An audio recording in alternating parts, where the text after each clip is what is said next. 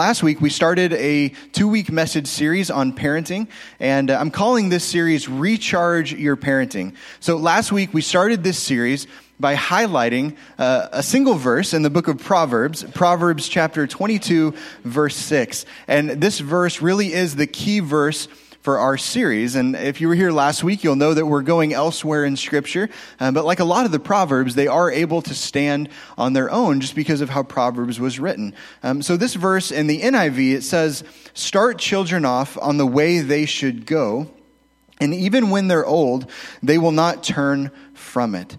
So last week I surveyed the room and just asked who has heard this verse before, and I would say 90% of the hands went up. You know, this tends to be a very well-known verse, but it's also a very misunderstood and often misinterpreted verse as it relates to parenting.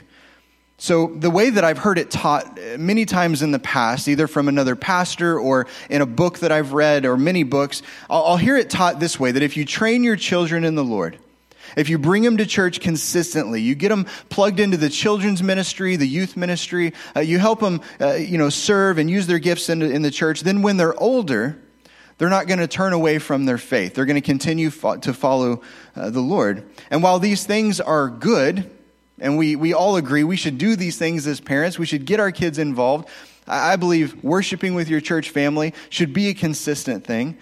Again, this verse is often taught as a promise to parents that if we do these things, our children will always follow the Lord. And I shared last week how I believe this verse was really never meant to be a promise. Instead, it's written more as a prescription. That Proverbs 22:6 is a prescription for how to train and raise our children. So I want to challenge our church again this week to think about this verse as a prescription instead of reading it as a promise. So the key words in this verse that help us understand its meaning, that help us understand this prescription are three words. They're the words, "they should go." So you train up a child, you raise a child in the way they should go.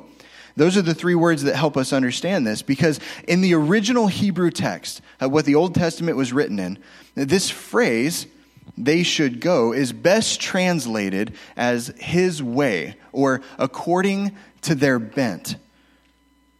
So we could really reread this verse, I believe, the way it was meant to be read, and that is, start children off according to their bent, and even when they're old, they will not turn from it. So according to their bent, this means according to the way God has made them, has wired them, according to their unique personality, and according to their individual passions in life. Now, many of you know that this is my first time serving in this kind of role, serving as the senior minister in any church. And I'll be honest, I hope it's my last. You know, Faith and I love this church so much. I would love to be that, 65-year-old guy that I'm here at 65 and you're ready to kick me out the door, all right? My time is done. I've told the elders from the start that I want to be able to hand the baton off someday. And with God's grace, that will happen. And I just hope it does. So before this, I was able to serve as a youth minister for 4 years, and that was in McAlester, Oklahoma. And then God brought us to Indiana, where I served for 3 years as a family pastor. And then from there, we moved to Oklahoma City, and I served as a young adults pastor for 2 years. And something that's been consistent in every single church that I've been in every role that I've been in, has been the number of parents and families that I've either talked to personally or heard in passing who have been heartbroken because their children were once active in the church, their children were raised in the church, and now they're off doing their own thing, and they really don't want anything to do with God. That's been consistent in every single church that I've been in.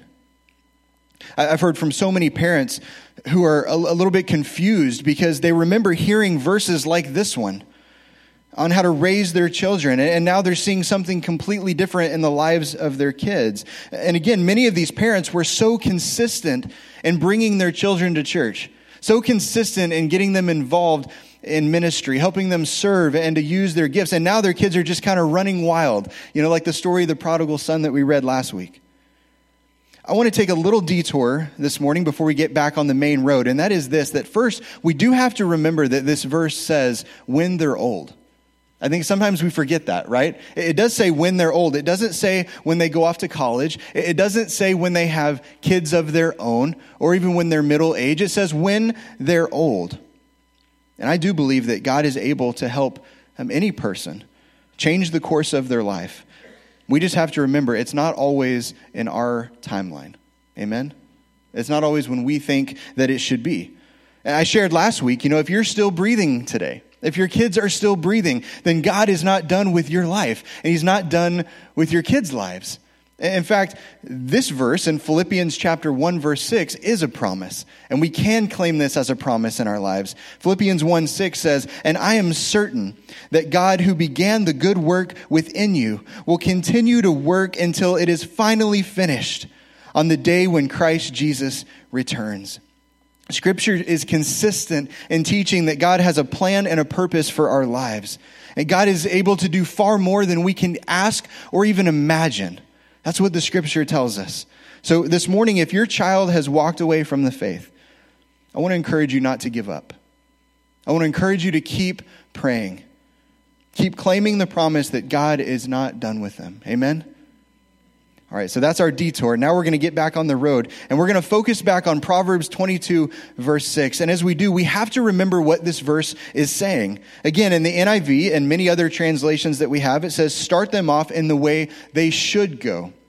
But in the original Hebrew language, it means start them off according to their bent. You see, every single person here this morning is bent in a certain way, in a particular way. We all have unique passions. We all have unique gifts and personalities. I mean, as I look around the room this morning, I can't help but be reminded about how creative our God really is. He's so creative, and sometimes he's funny in the way he creates people, but he's still creative.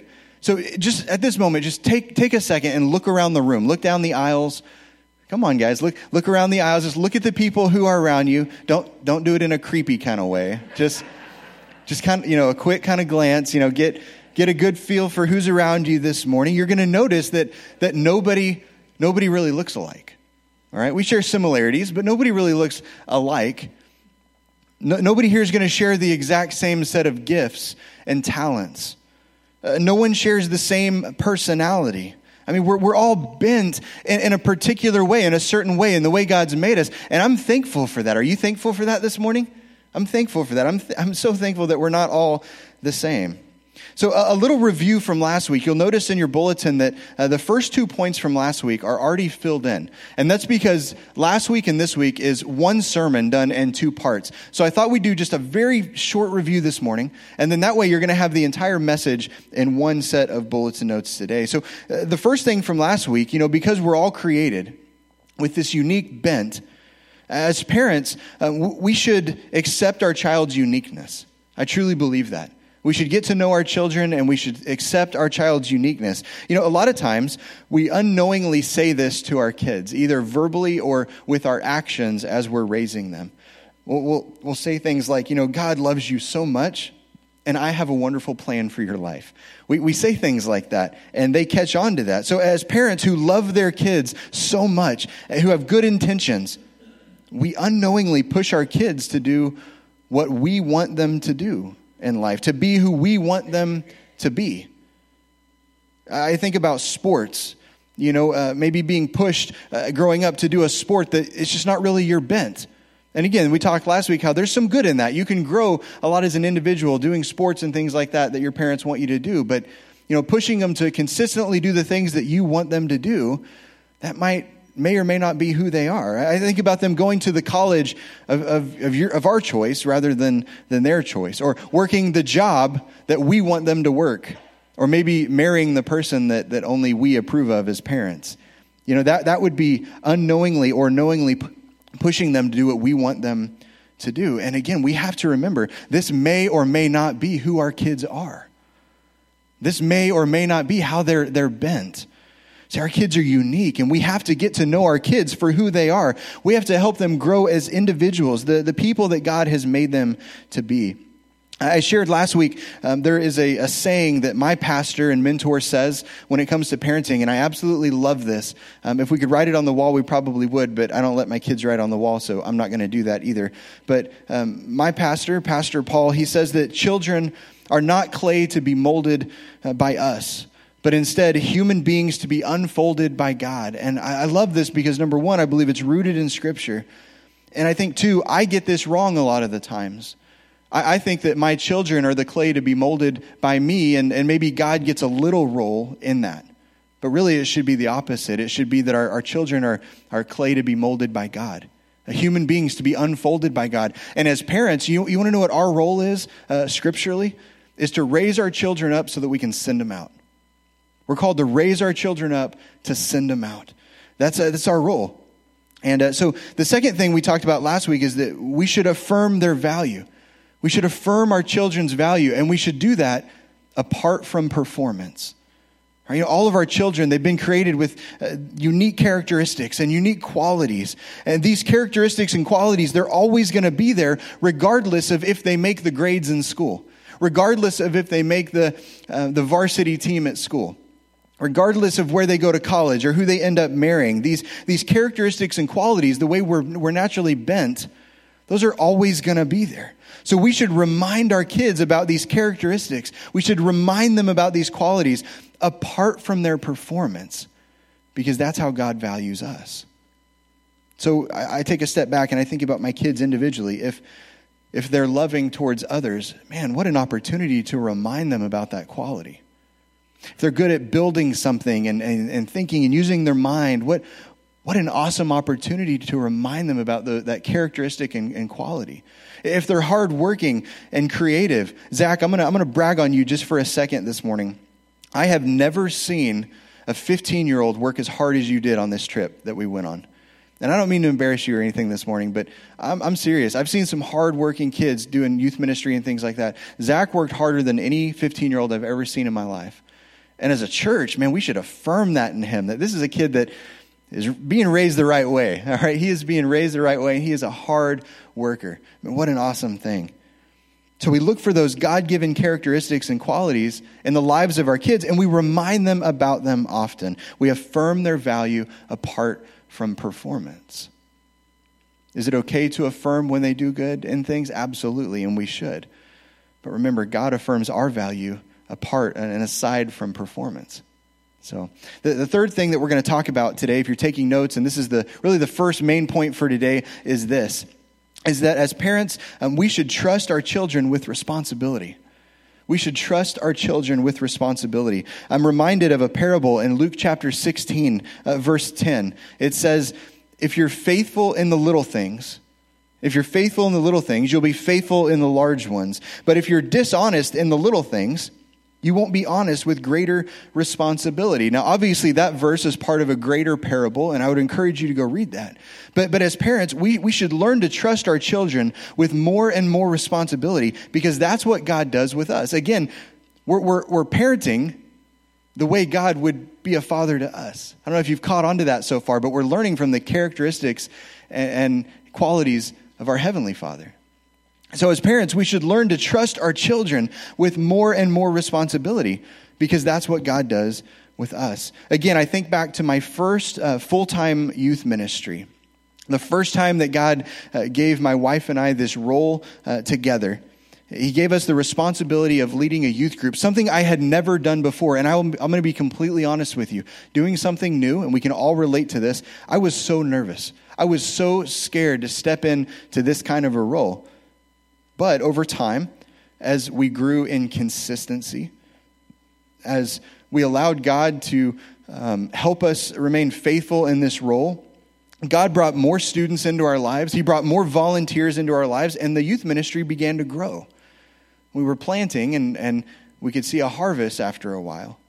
See, the responsibilities grew, and in turn, so did the role. And eventually I transitioned from youth ministry to family ministry, and then family ministry to young adult ministry, and then eventually to senior ministry. And I'll be honest, even after a year here, I feel completely inadequate for a role like this. But I'm thankful for your patience. You know, I'm thankful for God's grace. Faith and I, we made some mistakes along the way, mainly myself. She's kind of perfect in my eyes, but I made a lot of mistakes. But the parable that Jesus taught in Luke 16 is true in all of our lives. This is a relationship principle. And it's proven to be true in my own life. It's that if you're faithful in the little things, you're going to be faithful in the larger ones. If you're not faithful in the smaller things, God's not going to give you more resources. He's not going to give you more responsibility. You have to be faithful in the little things first. You know, when we use the resources that God has given us for His glory, and when we handle responsibility consistently and faithfully, as Luke 16 talks about, God's going to give us more resources and responsibility to work with. So the question is, how does this translate or relate to parenting or grandparenting or relationships? Well, I think it's no secret at this point, but my kids are the weird homeschool kids. That's just who they are. And we have to find, because of that, we have to find unique ways, all right, to help them grow and give them more and more responsibility over time, when the time is right. So one thing that my wife has recently started in our home, this may or may not work for you. Again, our kids are homeschooled, so we have to get creative. But one thing that my wife started doing recently is called a team captain of the day. So every day, Monday through Thursday, one of our kids is given the privilege and the responsibility and the opportunity to be the team captain for the day. Now, if you're the team captain, here's what this looks like. Again, it's a privilege, so there's a lot of excitement behind this. In the morning, you get to pray before meals, so breakfast, lunch, and even dinner. But you also help clean off the table when you're done. You get to ring what we call the 5-minute bell before school starts. That is a hit in our house, all right? Whoever gets to ring the bell, you have a lot of power with that bell. And you could choose to delay it if you want. I don't know. I mean, you could. There's a lot of power. She says no. She's the boss. So, but then also you help the teacher, who's my beautiful wife, get supplies ready for the day. And then you're also the last one to leave the room. You help clean up any messes that were made. So it is a servant leadership kind of a responsibility. And there's, again, a lot of privilege and responsibility that goes with that. But when it comes to trusting my kids with more responsibility, here's something that I see in my own life, and I hope this relates to you a little bit this morning. I personally hate to see my kids struggle. Think about that for a second. Maybe that relates to you. I hate to see my kids struggle. I do.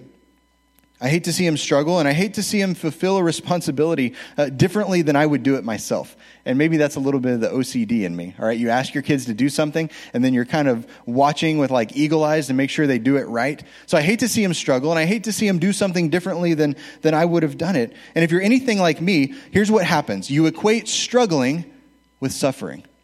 If my kids are struggling, that must mean they're suffering. And then you equate fulfilling a responsibility differently than you would normally do it as failing. You equate it as failing. So you equate struggling with suffering and doing something differently than you would as failing. But here's something that I'm slowly learning the longer I'm a parent. And I'm thankful that I have so many older families in my life to hand some of this wisdom down. Here's what I'm learning. Is it not through the struggles and failures in our lives that we learn some of the biggest life lessons? You can nod this morning. That's true. Is it not through some of our struggles and failures in life that we learn some of the biggest life lessons? So when my kids are struggling or fulfilling a responsibility differently than I would, my tendency is to step in and either stop the struggling. I want to put an end to it because I don't want them to be uncomfortable, or correct the way that they're fulfilling a responsibility. I probably do that one more. I think my wife probably steps in and stops the struggle. I probably more times than not step in and correct them in the wrong kind of way, as opposed to allowing them to fail. But if some of biggest life lessons are learned through our struggles and failures, you know, why do we see the need to step in and stop our kids from struggling and failing? I mean, according to God's word, struggling is what builds character, and failure is not fatal. Let me say that again this morning. According to God's word, struggling is what builds character, and failure is not fatal. I think this is the message that some of us need to hear today, maybe as grandparents or parents, or even in our own lives. I'm reminded of Romans chapter 5, verses 3 and 4. It says, "We can rejoice too when we run into problems and trials, for we know that they help develop endurance. And endurance develops strength of character, and character strengthens our confident hope of salvation." So there's this progression here as we struggle and the life lesson that God has in store for us. You know, when we think back to first century Christians, we go all the way back to the early church, struggling and their life was the rule. It was not the exception. And we've kind of flipped that in our churches today, that if we're struggling, something must be wrong. But could it be that God wants us to struggle?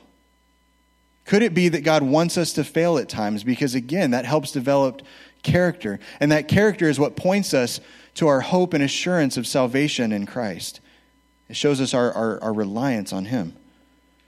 The Apostle Paul reminds us that God has a plan for our lives, even in the midst of our struggles. You could even say that there's purpose in the pain.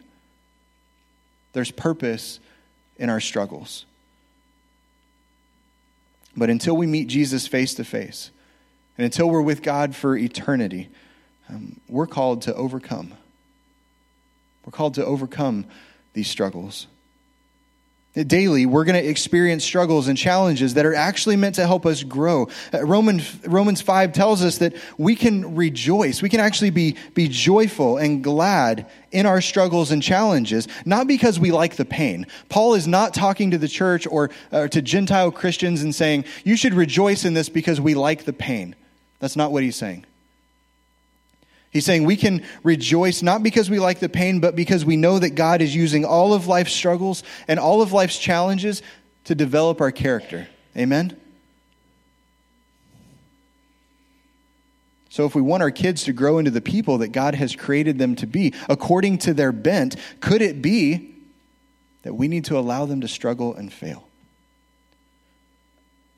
See, struggles, problems and trials, they develop endurance, which in turn develops strength of character. And as we build character, as we grow into the people that God has called us to be, we're reminded more and more about what God has done on our behalf. Because in our lives, when we're struggling, we recognize our need for God. We recognize how we need him, not just in the good times or some of the bad, but how we need him daily in our lives.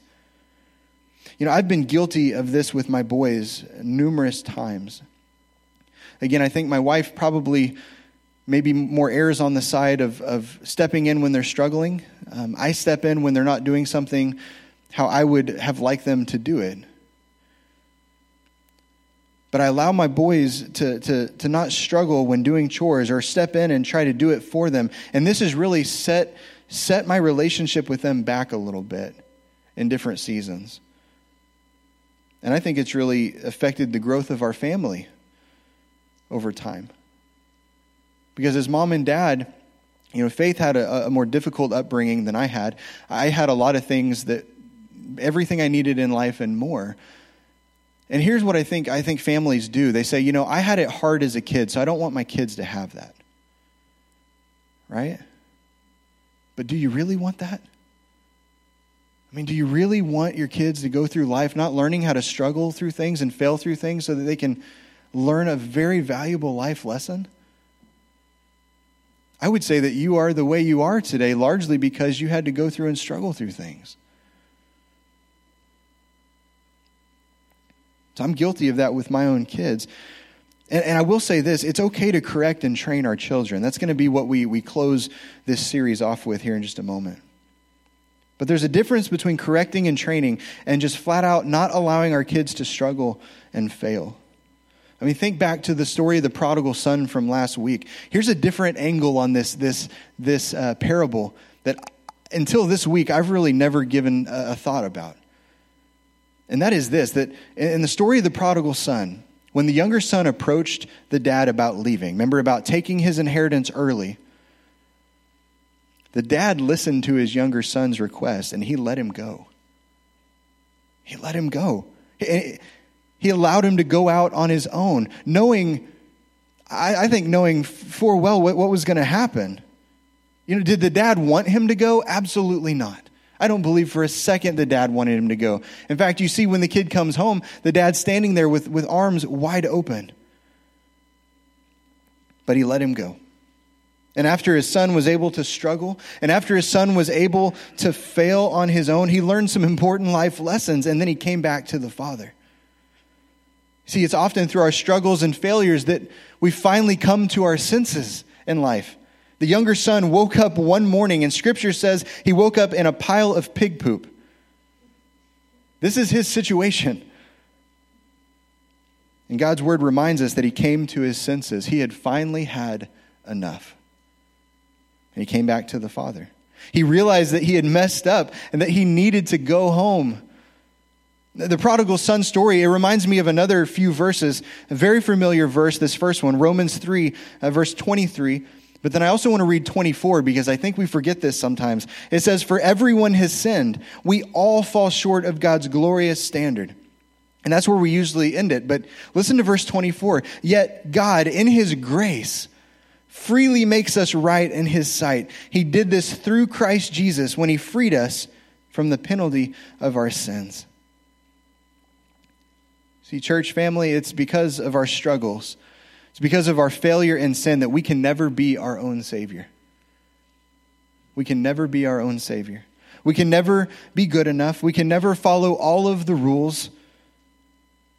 But our struggles, our failure and sin often lead us to the one who can save us, because he alone can rescue. He can rescue us when no one else can. Mom and dad can't. Brother and sister can't. Only our Father can. See, if we don't allow our kids to struggle and fail, if we're always there to bail them out and be a crutch for them, we're going to end up making them feel insecure and incompetent when it comes to the struggles that they're going to face in the real world throughout the rest of their lives. That's why I believe we should trust our children with responsibility. When they're ready for it, as time allows, but we also allow them to struggle and even fail as they grow, because we learn some of life's biggest lessons through that. The fourth and final thing, and this is what we're going to close out this series with, is this. We should correct our children, but we should do it without condemning. We should correct our children without condemning. God's word talks a whole lot about discipline, about boundaries, and even consequences. We know that God disciplines us as his children. If you're in Christ, you can expect discipline from God. We know that God sets up boundaries in our lives, and we know that there are consequences for our choices. These are things that I believe are closed-handed issues that we should all agree on.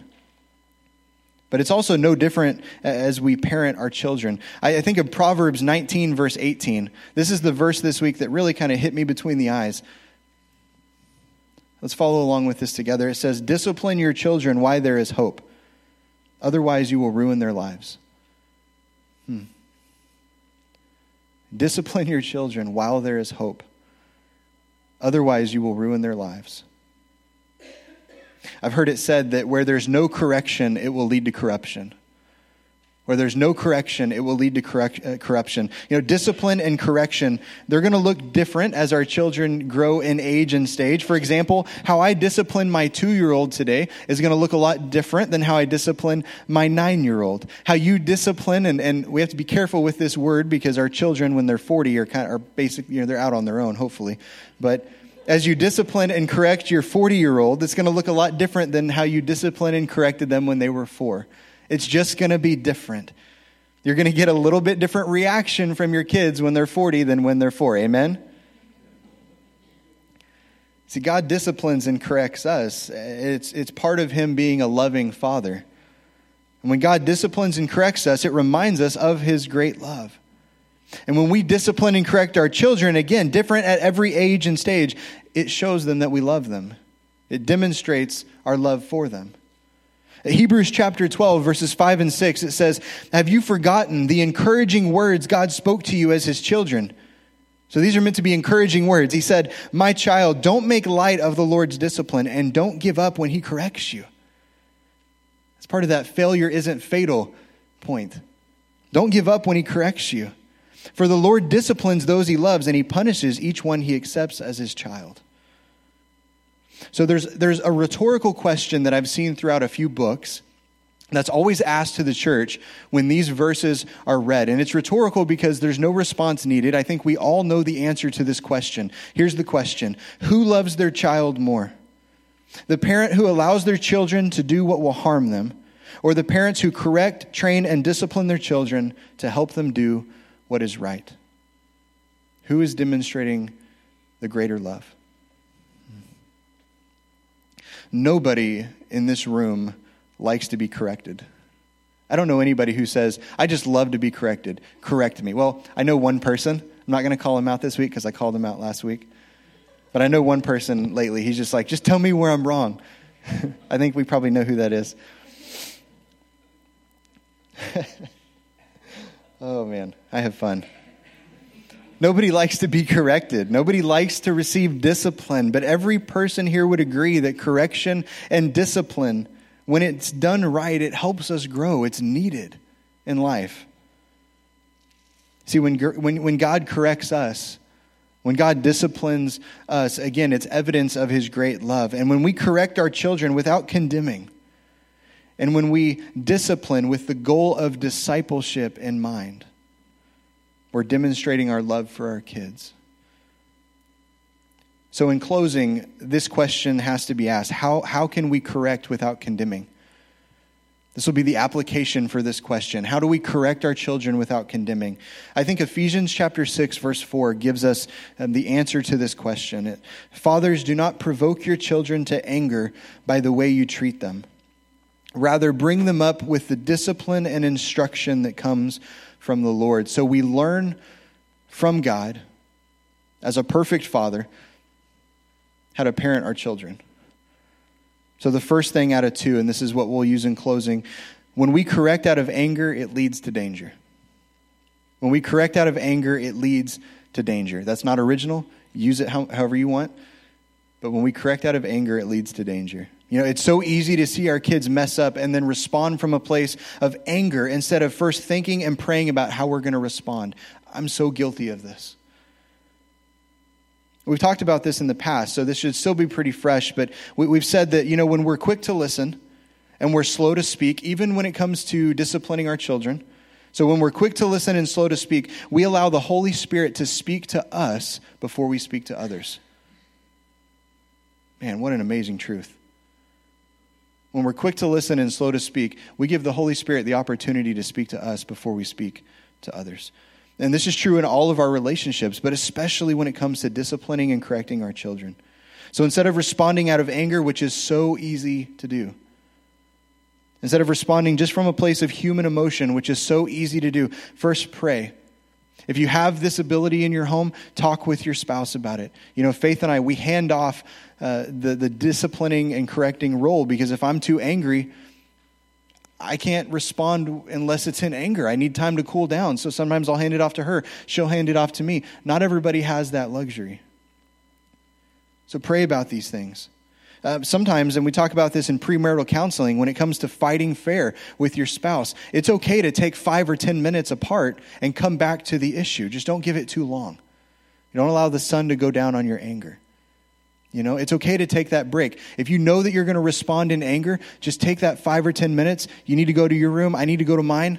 We need to separate until we can come back and we can figure this thing out right. Because just as what they did might have been wrong, you responding in anger is also sin.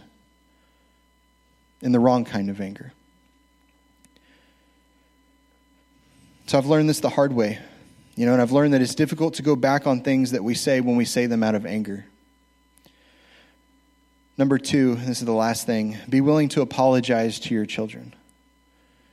Be willing to apologize to your children. As parents, we don't always get it right. Believe it or not, we're not perfect. There's not a perfect parent in this room today. And if you do respond from a place of ungodly anger, or you take discipline and correcting a little bit too far, be willing to apologize and ask your kids for forgiveness. Be willing to admit that you were wrong and explain to them what you did and why it was wrong. And then watch God at work in your life. Allow your kids to see God at work in your life. I believe that as parents, we're called to correct our children, absolutely. But we should do it without condemning. So how can we recharge our parenting this season? You know, school starts next week for most people, unless you're homeschooled like my kids, and then, you know, it's different. School starts next week. How can we recharge our parenting this season? Well, we start in God's word, and we start with prayer. And we take those truths that come straight from God's word that you see on your bulletin, and we just begin to pray about those things. We ask God to start working in our homes to move in a new way this season.